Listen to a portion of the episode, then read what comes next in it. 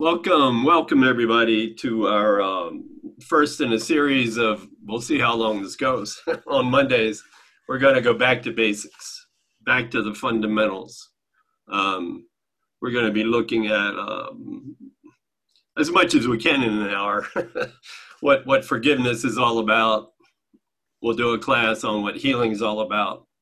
We'll do a class on um, probably on the preface look at what it says in the in the front of the course book, kind of take it paragraph by paragraph.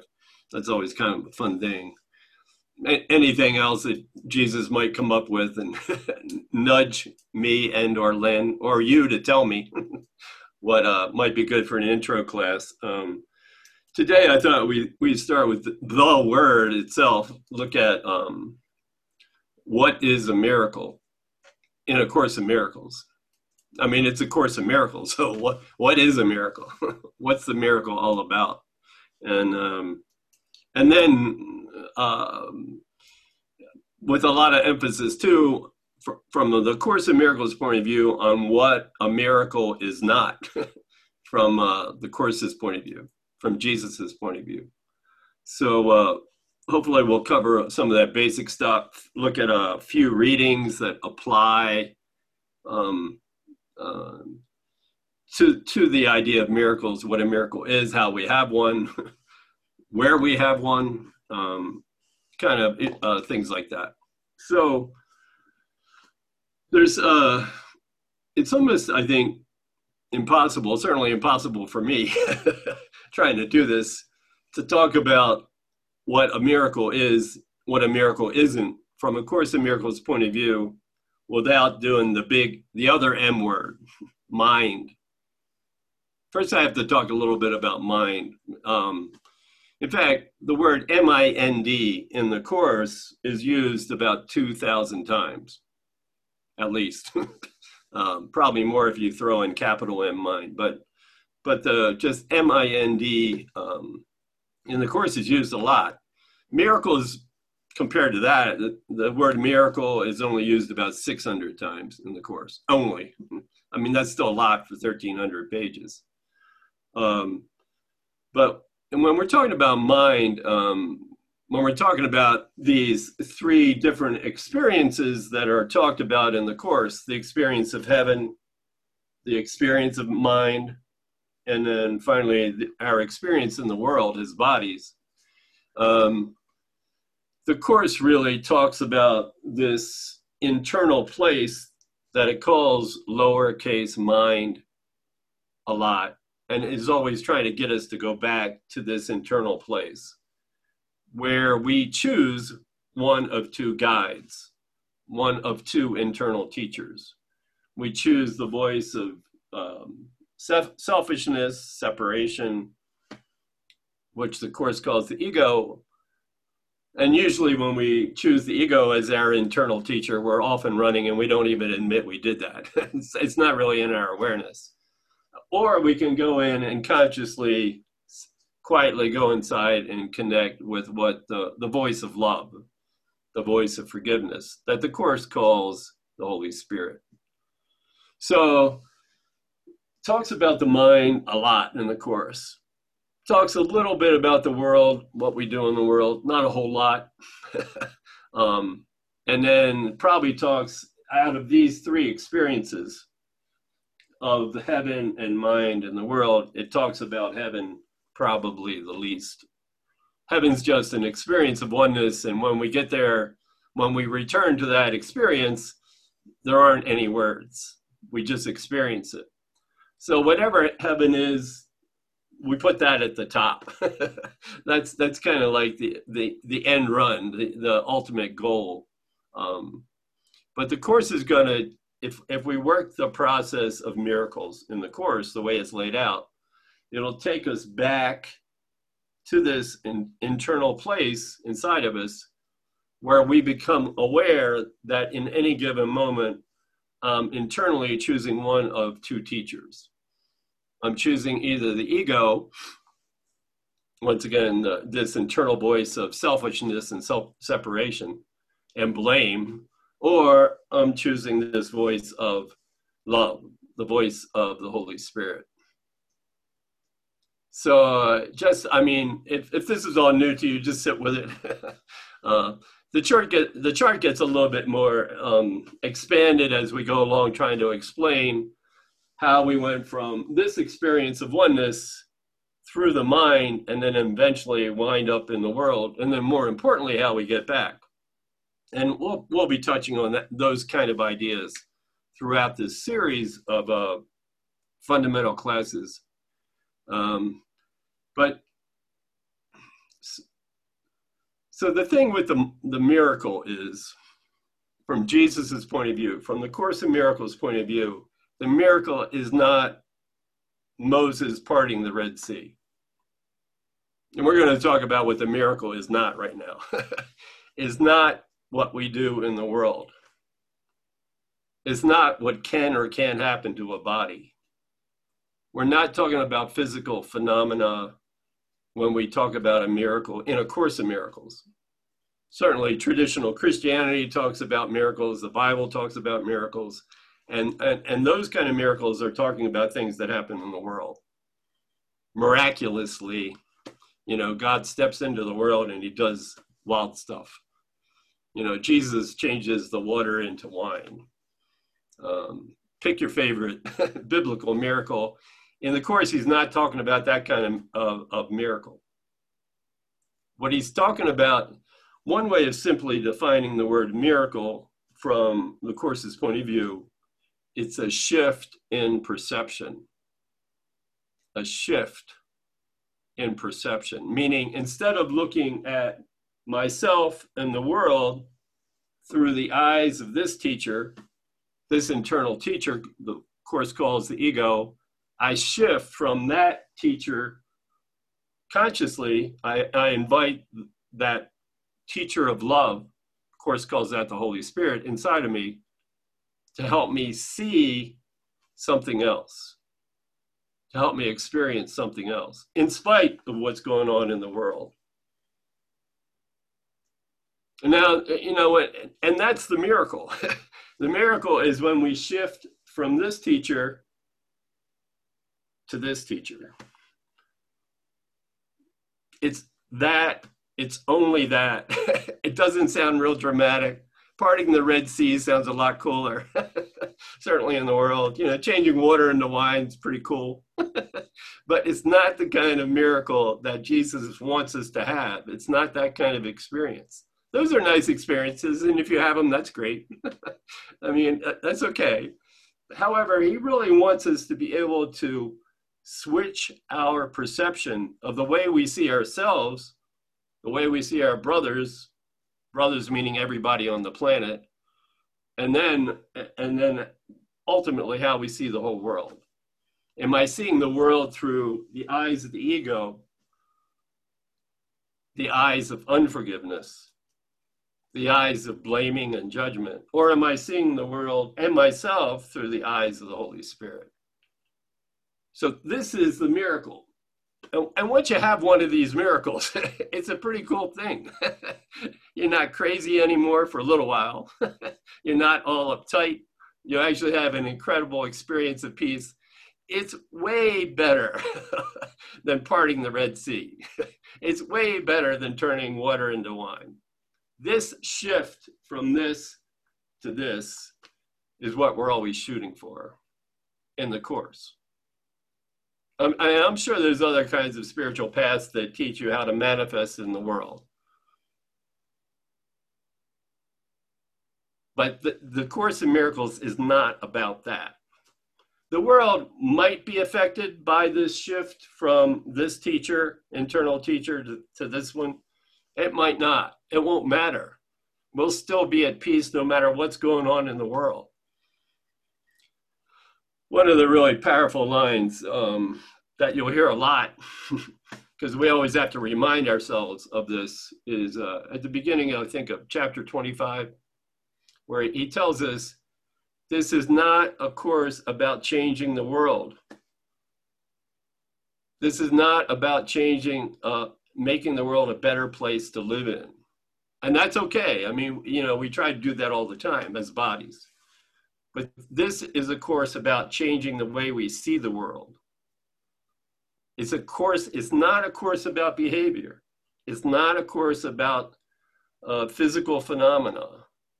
It's not a course about healing the, a body, but it, it's a course about letting go of this, recognizing how often we do choose this internal teacher of pain, of joylessness, of blaming and judgment, and having a whole different experience when we internally invite into our awareness this experience of peace. So um, that's huge to even begin to hear that intellectually. This is not about miracles in the world.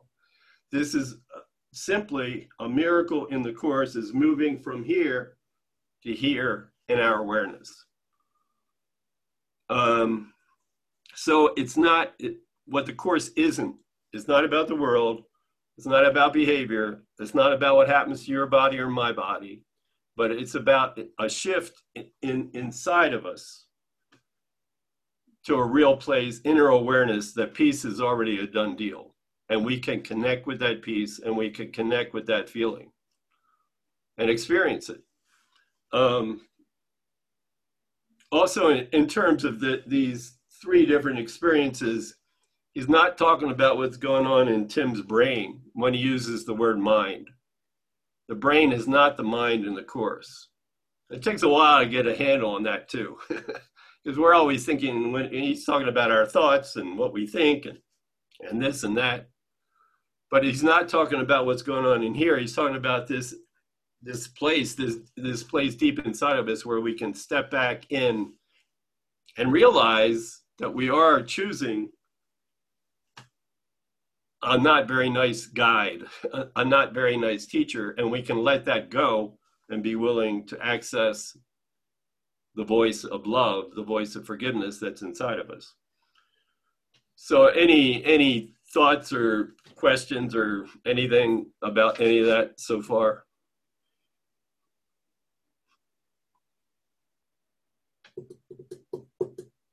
Everybody's okay with that. Nobody wants to fight with me because I always direct you to Jesus. Fight with him about it. Lisa, go ahead. I can't hear you, Lisa. You're on mute. No, so when when you're in like a a possible shit fit, like or you see that you could easily go in that direction, and you're in front of someone so what you go within and and it's like how do you switch out of that? Like when you're in midstream. Right. and about right. I, I some i get to that visceral place where i i know there's a defense that i need to undo. It's my work. So I don't know. Is there is there like when you're in midstream of something with someone? Is there something we can do? Uh, yeah, I think so. I think that what is what the course is all about. One of the words in the course that's totally synonymous with uh, with the word miracle is forgiveness. It's about and forgiveness in the course it, it's not about traditional, you know, spiritual um, forgiveness the way we experience in the world. Once again, forgiveness is in the course is letting go of this teacher and moving to this one. So, one a, a short, quick answer to Lisa's question is, if I if I'm get feeling it coming on, and I know I'm reacting, um, hopefully before I went into that situation, I was prayed up a little bit. it's good to sit back in the morning when we get up and sit with Jesus and just allow him to love us. So that when we go out into the, all of this craziness in the world, um, we, we go kind of prayed up already. We go with a sense of peace already. And then when that peace is challenged, and we feel like we need to switch back to the ego for protection without ever admitting that um, to be to defend ourselves to to make our to to have an experience that we're right whatever whatever words you want to use that in that moment we'll learn to step back and ask Jesus to help us see the other person the way he he sees that person. It's always that. And when when we do do that, when we do access that voice, and, and you know, most of the time, if it's really challenging, you know, we screw up and then we we go home and then we get to sit there and review how we blew it. But then then that's the opportunity once again in our mind's eye to to be willing to see that person the way Jesus does. So if you can do that while you're you're in a, a really kind of intense situation, that's great. And the course is ter- certainly trying to train us to be able to do that. But the before and the after is what where most of us start. We, we, we before we leave in the morning or, or go out into our day, we try to you know get tight with this teacher. And then when when we get challenged by craziness throughout the day and we blow it. we go back and then we, we step back um, from this again in our mind's eye and we're willing to see that person without judgment with the Holy Spirit's help. So the miracle, one of the ways, the perception is the the miracle is always about perception. And it means I don't perceive you as the bad guy. I'm willing to, to see you a different way. That's why it's about perception. The first step in this process of getting to a miracle is I'm willing to see you the way Jesus does. The second step in this process of having a miracle happen is I'm willing to see me the way Jesus does. They look like two separate steps. They're actually flip sides of the same coin. And it's, it's definitely a process that we need to practice and be willing to practice.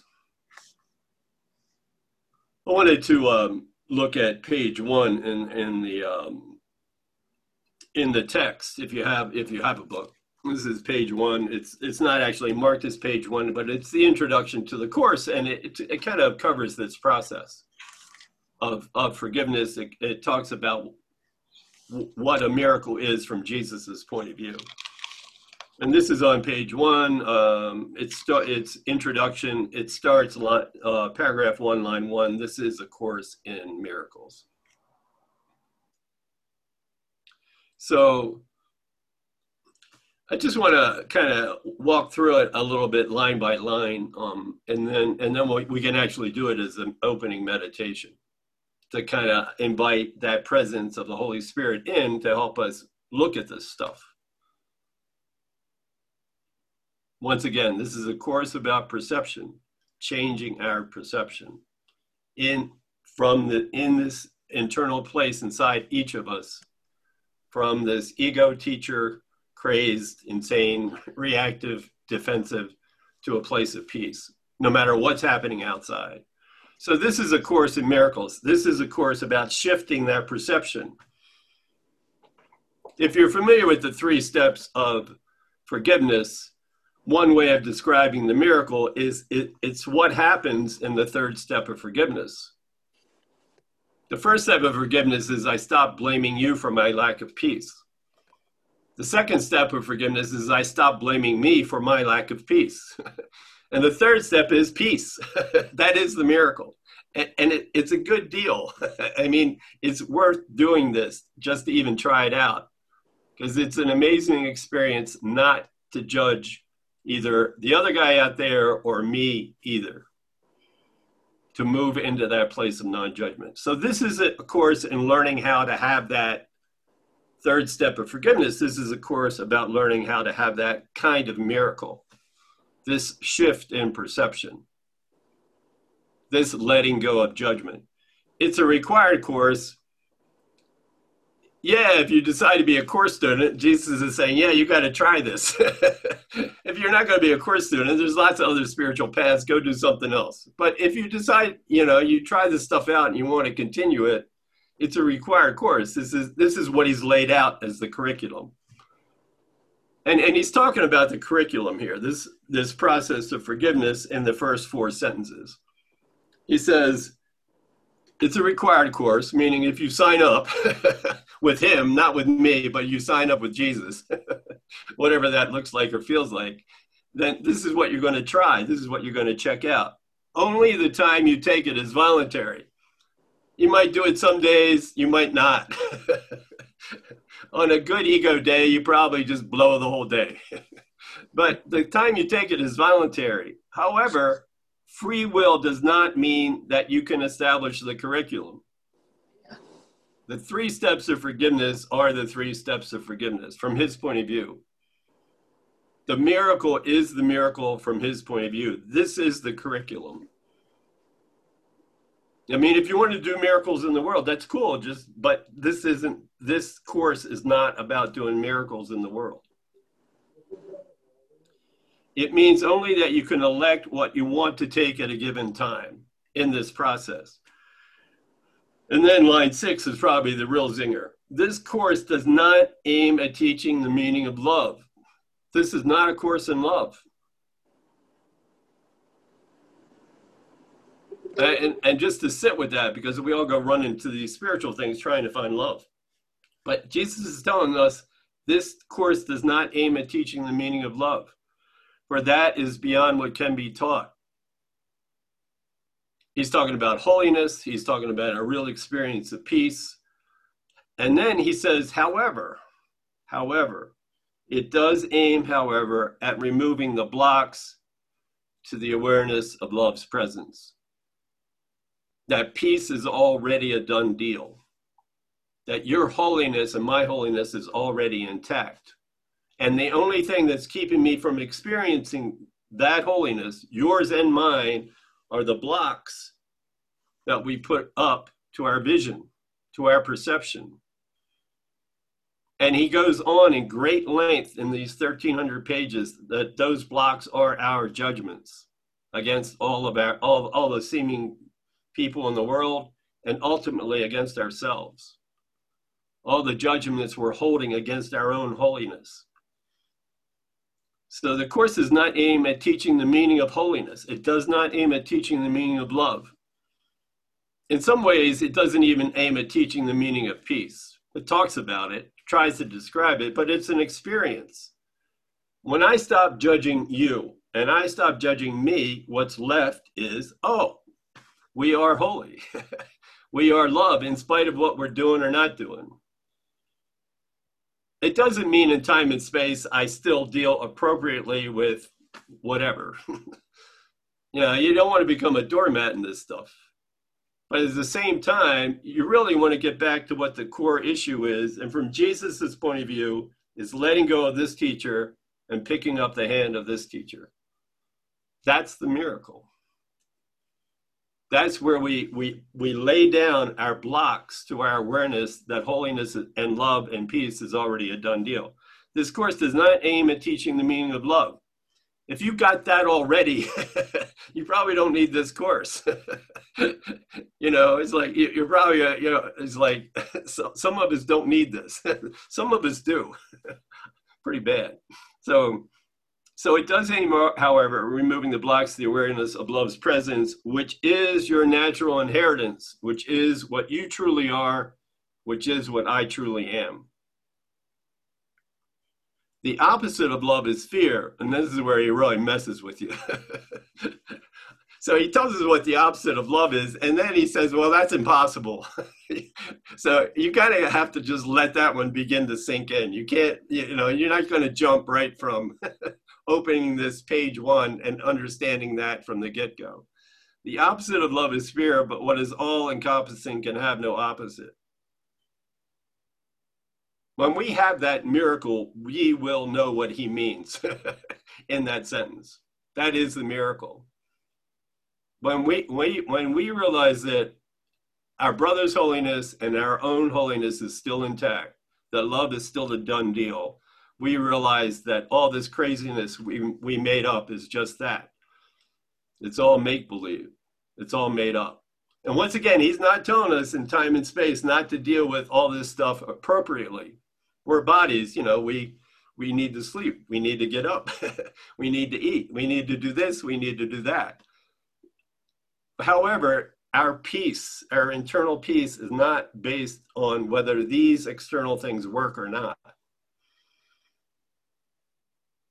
Is what he's saying. And holiness is already done deal. Love is already a done deal. And we are that holiness.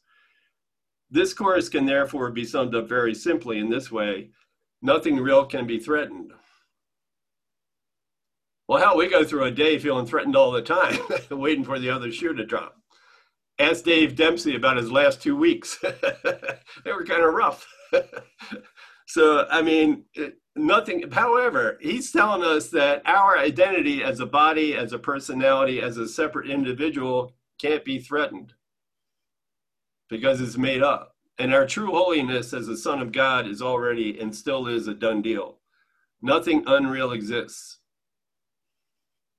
Now, he's not saying you got to believe that, but he's going to take a, take you there. I'll take you there. The Staple Singers. Thanks to Dave Van Dyke for pointing that out. I'll take Dave will take you. No, the Staple Singers will take you there. Jesus will take you to that place where you realize everything in this introduction is true, if you're willing to practice this curriculum that he's laying out. Herein lies the peace of God. Herein lies the miracle. Herein lies the shift in our perception. Any anything about any of that?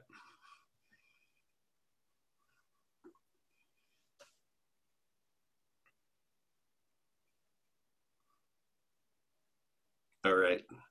Lynn Corona, you want to read that and then we'll get quiet for a minute, let that kind of sink in.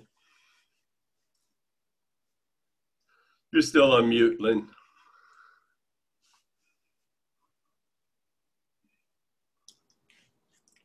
There we go. Introduction. This is A Course in Miracles. It is a required course only the time you take it is voluntary. Free will does not mean that you can establish the curriculum. It means only that you can elect what you want to take at a given time. The Course does not aim at teaching the meaning of love, for that is beyond what can be taught. It does aim, however, at removing the blocks to the awareness of love's presence, which is your natural inheritance. The opposite of love is fear, but what is all encompassing can have no opposite. This course can therefore be summed up very simply in this way nothing real can be threatened. Nothing unreal exists. Herein lies the peace of God. And let's just get quiet for a little bit. And if you're willing, invite Jesus or the Holy Spirit into our awareness together.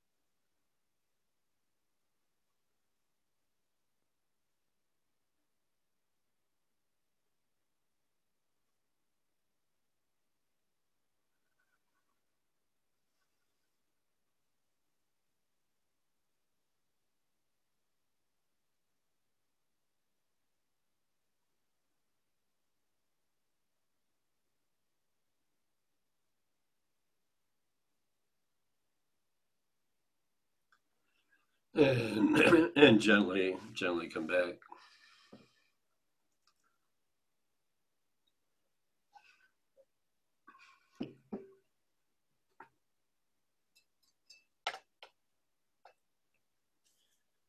I wanted to uh,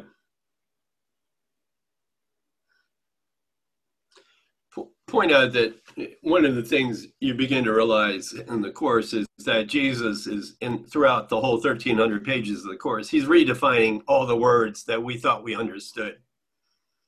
He's, he's redefining what a miracle is. He's going to redefine what forgiveness is from his point of view.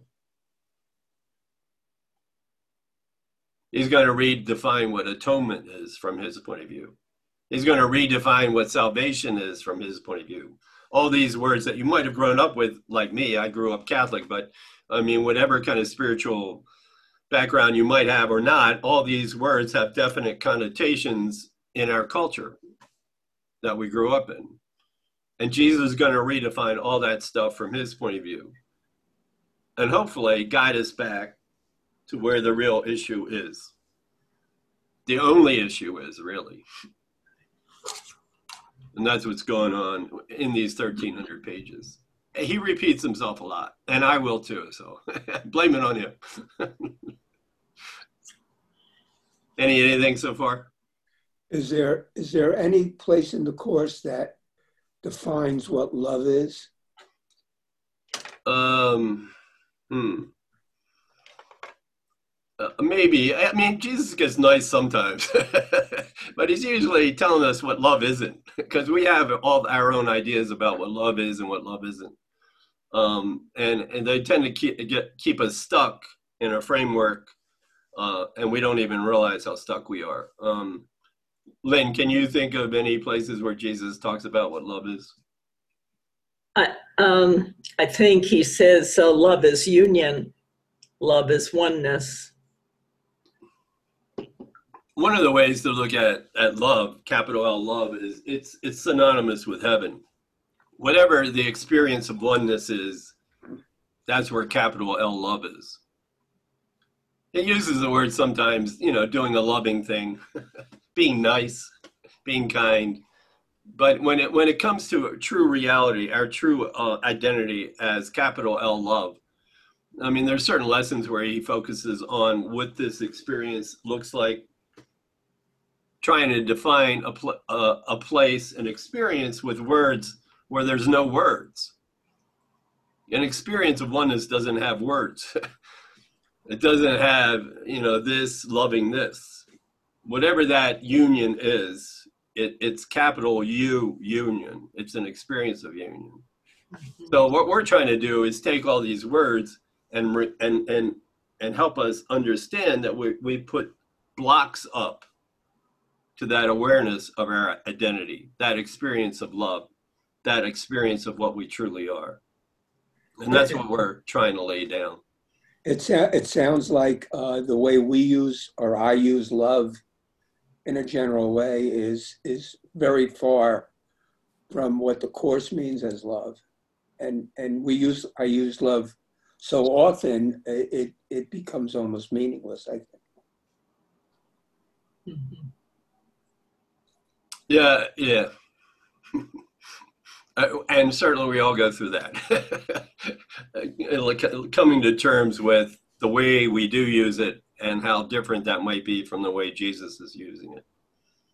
Not that, not that the way we're using it is particularly bad or good, but if it's keeping me stuck, it might not help me move beyond uh, to, to what the real experience of it is.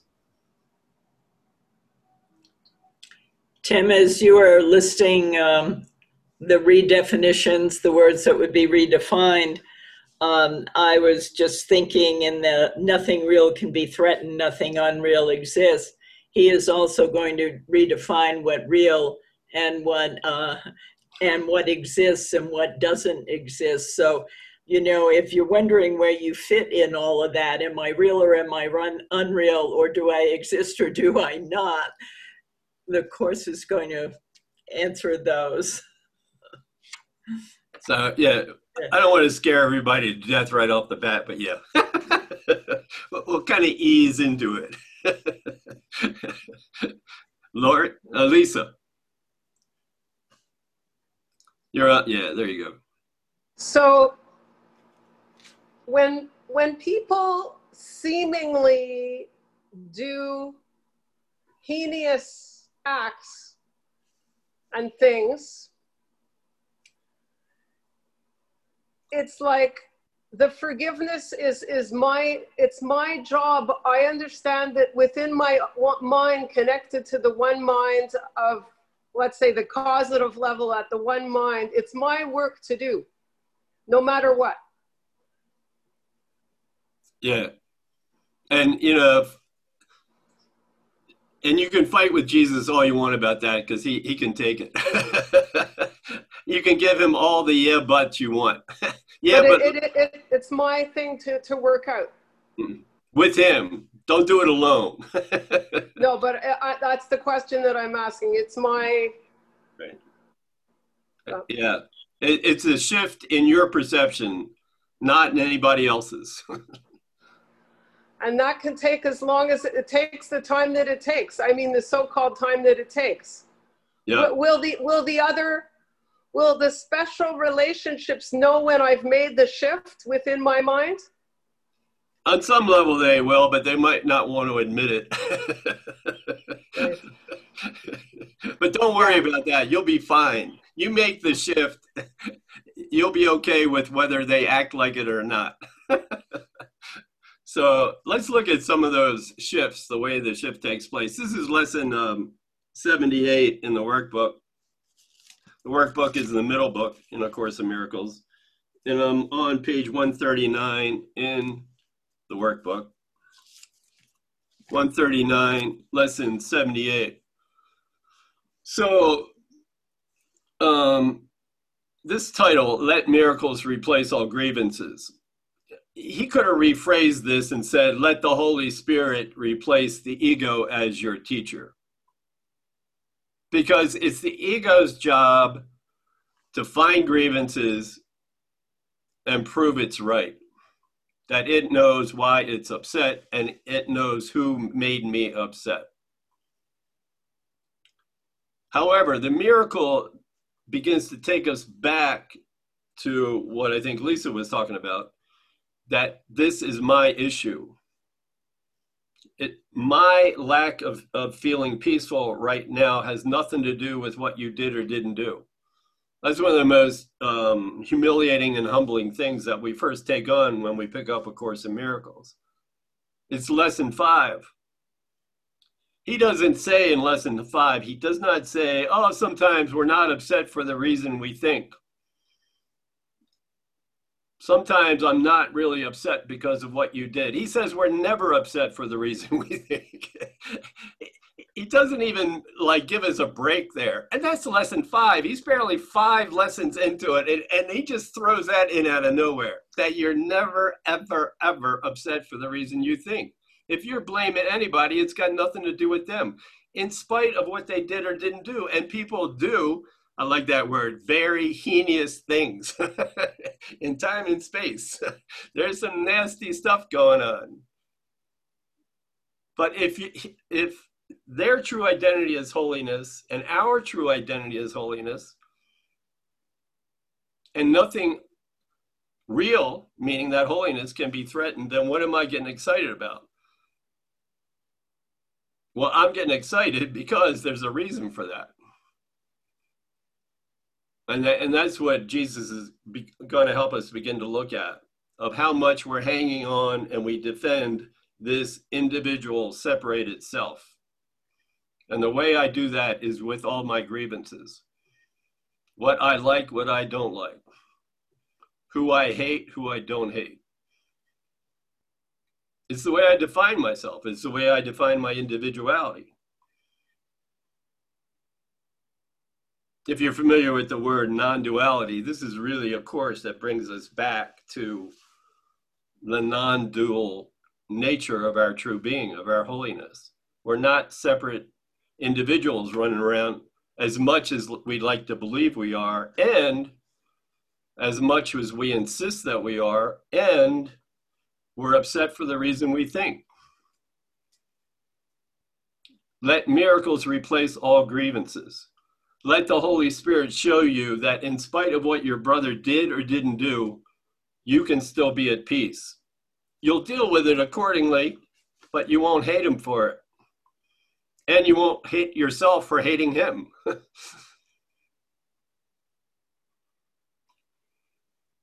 Paragraph 1, page 139, lesson 78. Perhaps it's not yet quite clear to you.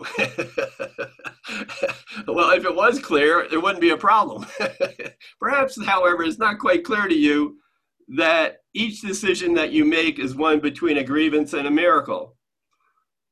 And you're like, no, no, it's not. I just went to Starbucks today and chose coffee. What's that got to do with anything? so, but no, he's saying that every decision you make at this level is the choice between a grievance or a miracle, between the ego or the Holy Spirit. In time and space, you know, we do what we do. Each decision that you make is one between a grievance and a miracle. Each grievance stands like a dark shield of hate before the miracle it would conceal. Well, the miracle that it conceals is your holiness and my holiness is still a done deal.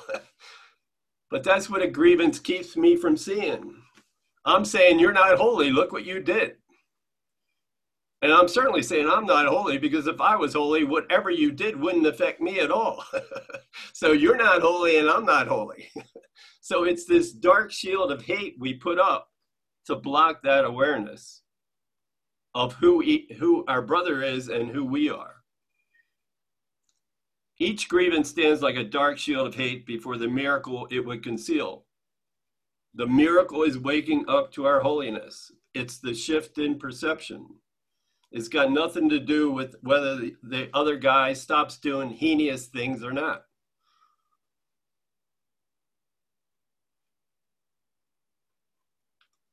And as you raise it up, the miracle before your eyes, you, oh, and as you raise the dark shield of hate up before your eyes, you will not see the miracle beyond. You won't see your brother's holiness, and you won't see your holiness. Yet all the while, it waits for you in light. It's there it's always there. We're just blocking it with our judgments and insisting we're upset for the reason we think. We're insisting we're always upset for the reason we think. What if that's not true today we will go beyond the grievances to look upon the miracle of each other's holiness instead we will reverse the way we see by not allowing sight to stop before it sees. That's a nice Shakespearean way of saying we stop looking for trouble and we're willing to see holiness instead.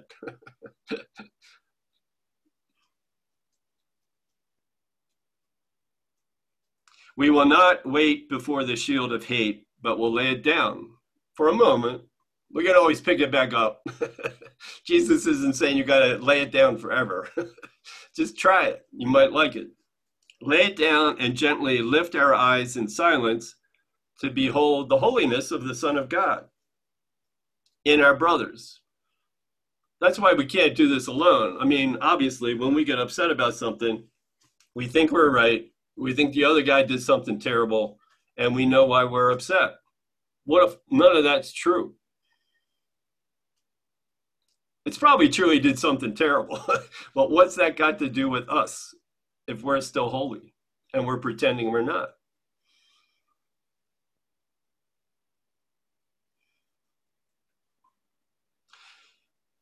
Paragraph three, he, God, and our brother waits for you behind your grievances. And as you lay them down, he will appear in shining light where each one stood before. That's the miracle. Seeing that shiny, seeing that light, seeing the holiness. For every grievance is a block to sight, every judgment we make, every resentment we're hanging on to. Every time we say, I'm upset for the reason I think, and we don't have to do it all at once. We can just take them one at a time. What's my favorite grievance du jour? I'm sure there's a few. if I'm if I'm not feeling peaceful, I usually have two or three big ones and and about 50 backups that I don't even want to admit are waiting in line to take the place of the three that I'm aware of. But behind all those grievances is the light is your holiness and my holiness. waiting to be experienced. This is a good deal. try it. Jesus is always like, try this. You might like it because this is a good deal. It doesn't mean craziness will stop in the world, but I mean you can go through a day at peace and not be judging the hell out of your brother and ultimately judging the hell out of yourself. Should be hell into your brother. You're judging the hell into your brother. He's trying to judge the hell out of your brother. so, you know, just stop putting your brother in hell with our judgments one of the huge metaphysical things that you'll you'll hear, of course, students say all the time is don't worry about it. It's all made up. It's not real. The world isn't real. Well, that's not real helpful. if you think the world's real and you think you're upset for the reason you think, you got to start with where you're at. You got to start with who you're upset at. Am I willing to see that person the way Jesus is? am I willing to have a shift in my perception no matter what they're doing or not doing? We start with that. We don't go, I mean, eventually you'll realize the world isn't real. Nothing real can be threatened. World's made up, individual selves are made up. But he's not asking us to start there. The first step of forgiveness is you think you're upset for the reason you think, bring that to me and I'll show you something else. Any anything about any of that? Go ahead, Lynn Altman. I just um, did a little thing of uh, sort of drawing of showing the self and then the shield of hate and the grievances, and then another little line in the mirror, the miracle, which is light, and realizing I'm just pictorially, it's like literally those grievances that I'm holding are keeping me in the shadow. The light is, it's all around, it's everywhere. And, and, you know, I certainly know this intellectually. I've even had the experience of what it's like to let go of a grievance. And, but there, there's just something about, my God, I'm, I mean, they're just, I'm armored with them. It's like every one of them is, my hand is through that shield and that shield and that shield. And I, and I'm convinced that if I let them go, um, you know, I'll just be completely vulnerable. But if I let them go, it's my God, I'm bathed in that light that is total forgiveness. And and then I I see everything and I feel everything, I experience everything differently. And it's a question, I think, of accumulating enough of those experience of what it's like you know, thinking about it is terrifying, feels terrifying. Trying it and and having a small experience of, I didn't die. Uh, as a matter of fact, I, it was really nice. So anyway, I just really like that picture of, of of the barrier that I hold in front of myself. So thank you. That's good. Thanks, Lynn. Okay, we're done. We're no more. nah, Jesus goes on. We'll go on too. Lisa, did you have something? I saw a license plate right beside my car in the in the parking lot where I live, and it said, "I may be wrong, but I doubt it." I um, don't. it's good. Bruce has a few like that too, I'm sure. My experience with grievances is that I it's hard for me to, to let them go, but it's a lot easier for me to laugh at them. And they seem to go away if I laugh at them and just acknowledge to myself how silly and ridiculous that thought is and laugh at it. If I, I think, uh, say I have to let it go, I get very serious mm-hmm. and it just doesn't work. And and the two parts of serious I think that we have to let go of is I get real serious about what my brother did. And then just under that, I'm real serious about what I believe I did. So once we let go of that, all that serious, then what's left is that is the miracle, being able to smile at this stuff because the light's pouring in, like Lynn Altman was talking about. yeah. Welcome back, Valerie. Good to see you again. Dave's back, Valerie's back. Look out. Here we go. Let's look at uh, lesson 79. Sometimes when I'm doing an intro thing, I just do lesson 79 and 80. If you get if you get lesson 79 and 80, you don't have to do anything else. 79 is just totally emphatic that there's only one problem and lesson 80 is there's only one solution to that one problem. So the one problem always is, from Jesus's point of view, in any situation where whatever the problem seemed to be in the world, is that I've chosen e- ego as my teacher, and I'm using these things in the world as an excuse to confirm I'm right. I'm upset for the reason I think, and I know who's to blame. That's the problem. The problem isn't COVID 19. The problem isn't I just lost my job. I mean, those are, you know, in time and space, those are not easy things to deal with. However, if I'm holding Jesus' hand and I'm aware of your holiness and my holiness, all that judgment goes out the window about who's to blame for all that stuff. The one problem is always I'm I'm holding the ego's hand as my teacher, and on top of that, I'm not admitting it. And I'm looking for trouble. I'm looking for somebody to blame for choosing for my own choosing internally a crazy teacher. Now I'm going to say, ah, oh, no, I'm not the crazy one. You're the crazy one. Look what you just did. Of course, it's big on projection, that the ego projects our own choosing of, of this insanity onto somebody out here. So I don't fess up till I'm doing something this silly, this unnecessary. I mean, the whole thing is really unnecessary. The world, you know, is crazy. The world will do crazy stuff, but it's unnecessary to have to react to it. We don't have to do that if we're willing to begin to lay down our judgments, our grievances, and see the light that's just beyond it. A problem, uh, this is page 141 in the workbook, lesson 79. A problem cannot be solved if you do not know what it is if you don't know you're hanging on to the hand of the ego, even if it is really solved already, you will still have the problem.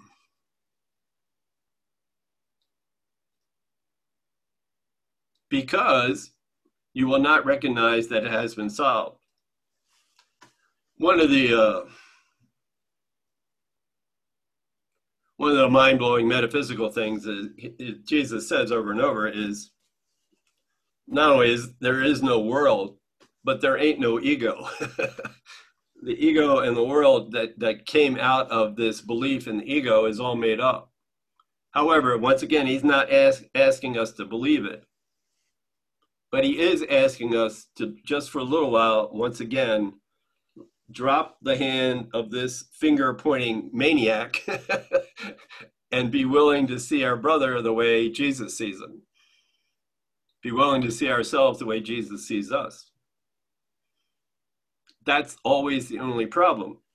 And and the way he puts that is I think I'm separate from you. I think I'm separate from Jesus. I think I'm separate from God. I think I'm separate from my brother who's causing me trouble. And I can prove it because look what they did to me. That's what he says in line four. The problem of separation, this belief that we're actually separate, we're not the Son of God joined anymore. We're running around all these crazy separate entities. The problem of separation, which is really the only problem, has already been solved. You're not separate. You can't be separate. Holiness is a done deal the introduction to the course is I laid down the blocks to my awareness that holiness is already a done deal. Separation is impossible. The problem of separation, and really it's just not, it's not even like separation is real, it's the belief in separation. The problem is I got myself to believe in separation. The problem of believing in separation, which is really the only problem, has already been solved because you, you can't be separate. you're just pretending you are. And then you're blaming it on somebody else to keep the whole thing going. Yet the solution is not recognized because the problem holding the ego's hand is not recognized. Everyone in this world seems to have his own special problems. We can agree on that. However, Jesus is saying, line two, they're all the same. The only reason that any of us in any given moment are freaking out about anything is we're throwing our holiness out the window and we're pretending we're not holy. Yet they are all the same and must be recognized as one if, if the one solution, recognizing the miracle, seeing the holiness, having a change in perception, if the one solution that solves them all is to be accepted. Who can see that a problem, the belief in separation, has been solved already if he thinks the problem is something else, a problem in the world? Look what they did. Even if he is given the answer, he cannot see its relevance. This is the position in which you find yourself now if you're not feeling peaceful. You have the answer, but you're still uncertain about what the real problem is. A long series from birth to death. the whole ball game, the whole enchilada, a long series of different problems seems to confront you all those shields of hate that Lynn Altman was talking about. And as one is settled, the next one and the next one arise. There seems to be no end to them. There is no time in which you feel completely free of problems and at peace if we're holding the ego's hand and pretending we're not.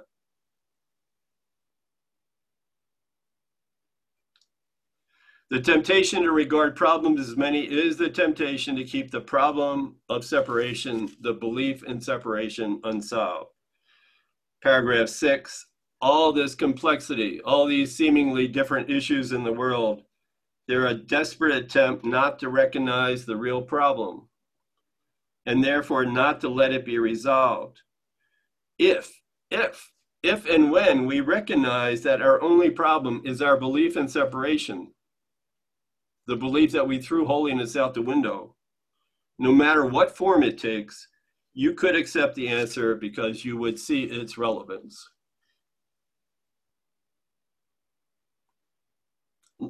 Uh, lesson 80, let me recognize my problems have been solved already.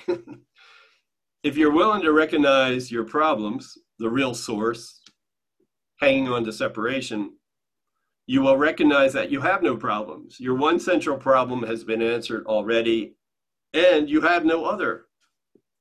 Therefore, you must be at peace pretending you're not. we go to great lengths pretending we're not at peace. Peace is a done deal. Love is a done deal. This course is about removing the blocks to our awareness that this is a done deal. Salvation thus depends on recognizing this one problem and understanding that it has been solved already. One problem, one solution. You get that, you're done. You, you, you ascend to heaven at 10 o'clock. There's this mass bus ride to heaven if, if you want to be on it.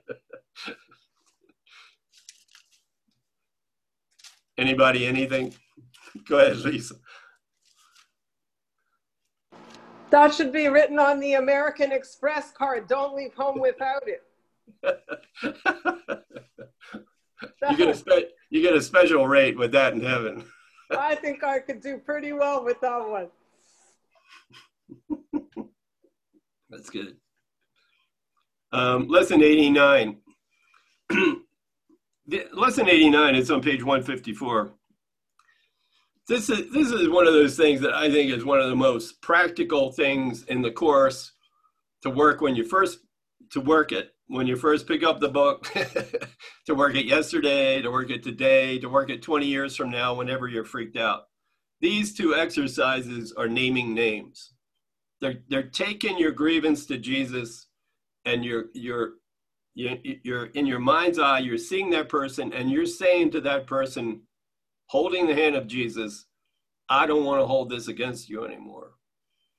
I don't know how to do it.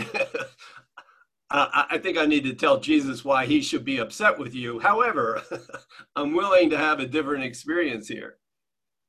Because first part of lesson 89, I am entitled to a miracle. I am entitled to this shift in perception.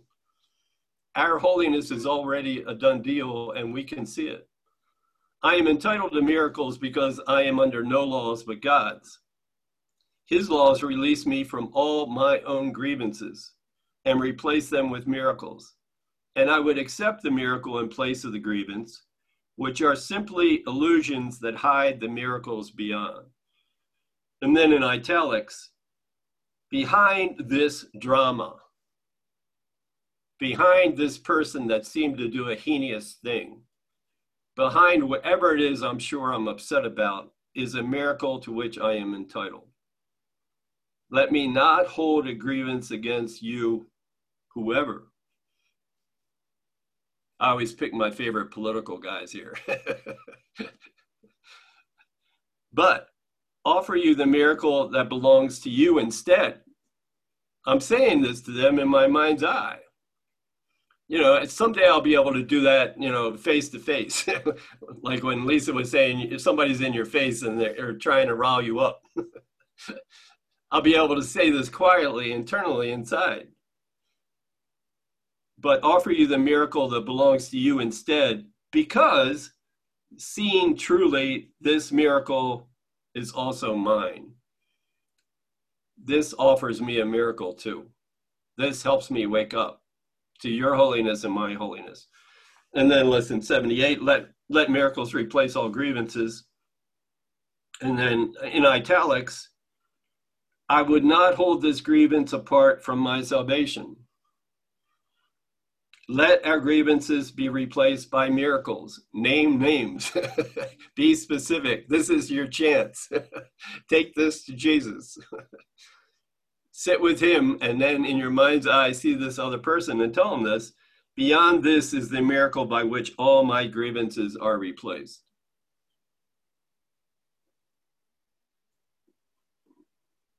Any anything about that?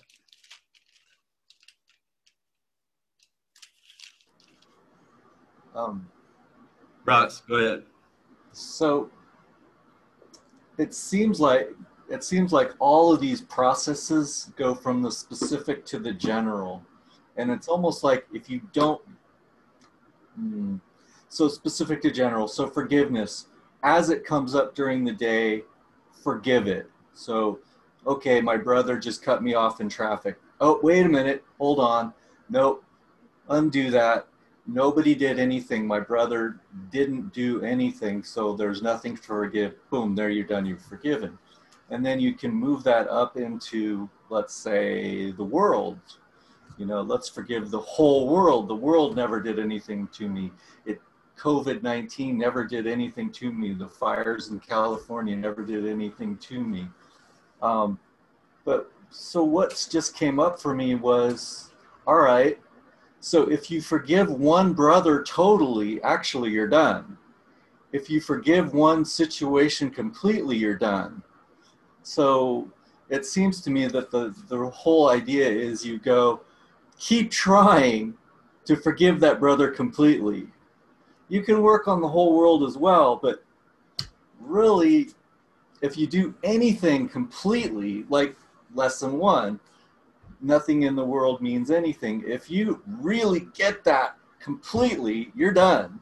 Mm. I don't know. Anybody have thoughts on that? Well, that's a good deal.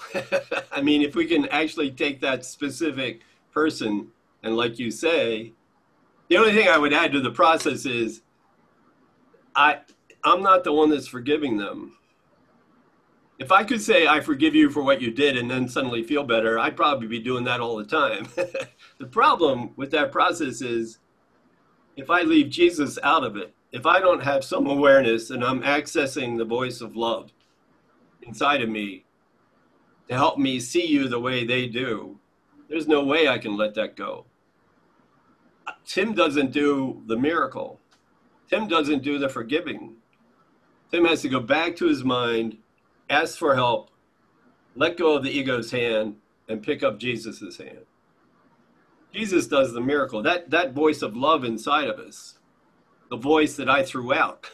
so I have to kind of, in some way, shape, or form, in this process, I have to access that part of me that is still in there because that's the part I threw away. That's the part I have to be willing to ask for help. Of course, calls it the Holy Spirit the most, but call it Jesus, Holy Spirit, Buddha, a dove, a bird, whatever you want to call it. But ask that voice of love inside for help. Be able to see that person the way Jesus does. Be able to see that person in all of his his or her holiness. So when you're doing that exercise 89, don't leave Jesus out of that process, or don't leave the Holy Spirit, or don't forget to access that internal voice of love that's inside of all of us. Because that's what got us in trouble, trying to do it alone, insisting I, I know what I can do and I can do it better. Go ahead, Alan.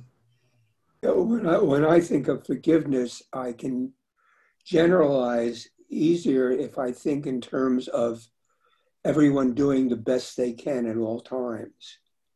And therefore, uh, there's no one to blame and they're innocent.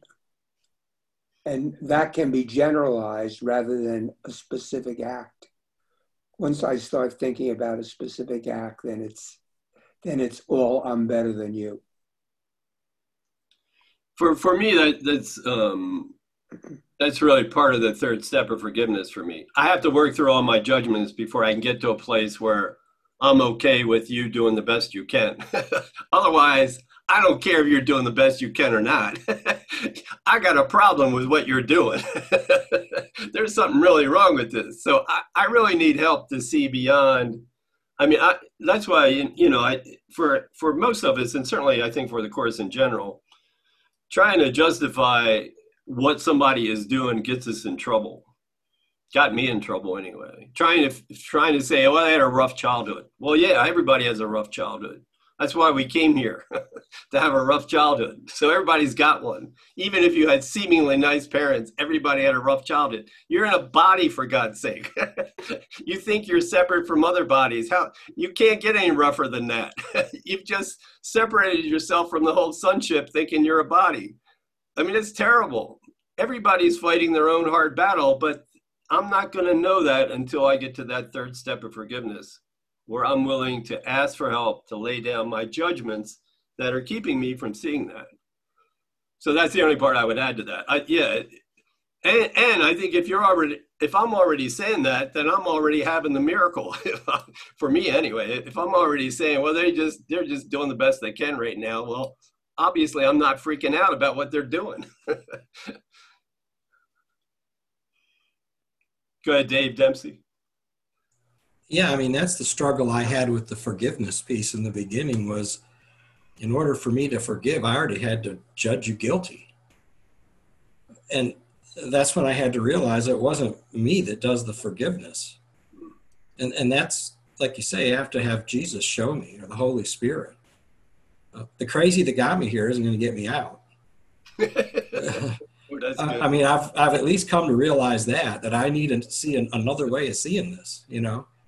And what got me here, um, I, I'm not going to rationalize myself out of it. I'll just reinforce it and, and make it worse, you know. And and when I ask Jesus to show me another way, and, and see them as He would see them, uh, I'm done that's kind of where it ends for me. And I have to trust him that he'll show me that way. And usually when I do that, um, Stephen said it the best, it just dissipates. It, it goes away. I don't know what happens, um, except that I, I'm at peace. And that's what it's all about, you know? So that, yeah, that I struggled with forgiveness because it was like, well, I've already judged you wrong if I think I can forgive you, you know? And uh, that just doesn't work for me, you know. So it's it's got to come from somewhere else. It can't come from me. So, thanks. Thanks, thanks, David. What did Einstein say? You can't look at something from inside the box, something like that. How's it go, Bruce? I think it's something like you can't solve a problem from the same level that it was made up. But I could search and find the exact quote. Yeah, but I like the way David said it better. but I, I get the gist is the same. That's good. Thanks. Thanks, David. Thanks, Bruce. So let's uh, close it up. Um, This is uh, page 473 in the workbook. Jesus does a number of questions in the second part of the workbook, second half, where he, he takes on major themes in, in the course, like what is sin? What is the Holy Spirit? What is forgiveness? What is the world? What is the real world? Well, here, this number 13 on page 473 is what is a miracle. I don't know why. I somewhat half joke about when Jesus, you know, writes Course in Miracles Part Two. He's, he needs to put this one in the beginning. this is a Course in Miracles. Why do you wait till number 13? So anyway, I mean, if you want to take that up with him too, because I'll be taking it up with him later. but what is a miracle? Number 13.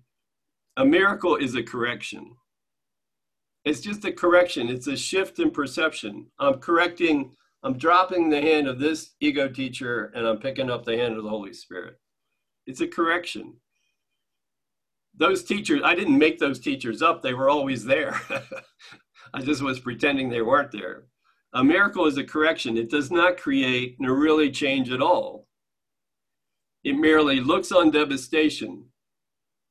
All the stuff the, the ego keeps looking at in the world and blaming for my lack of peace it looks on all that devastation and reminds the mind, my mind, that what it sees is false. Holiness is still a done deal.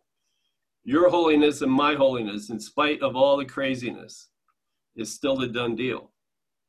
It undoes that error. That's the error. The error is always simply I threw holiness out the window and now I'm pretending it's somebody else's fault. It undoes error but does not attempt to go beyond perception. It's a shift in perception. it's not going back to heaven yet.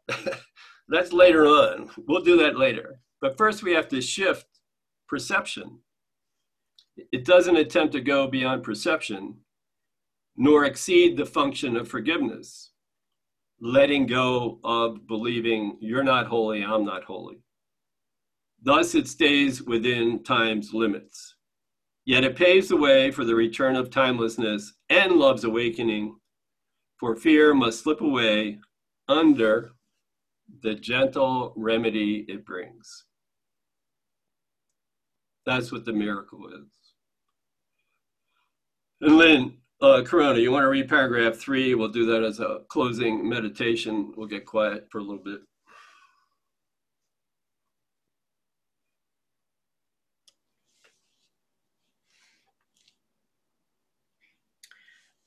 Forgiveness is the home of miracles.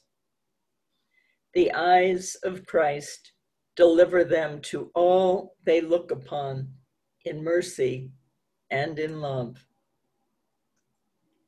Perception stands corrected in his sight, and what was meant to curse has come to bless.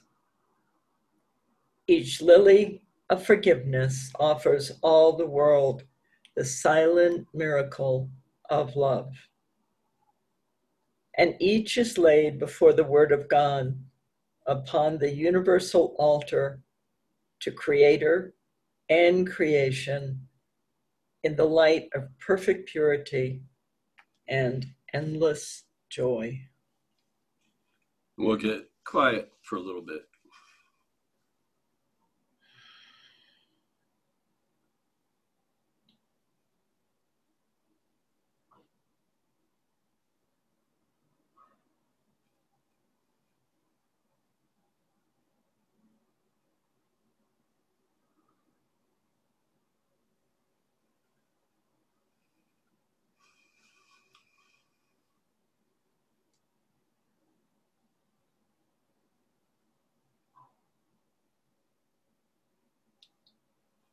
And and thank you all for being my miracles today.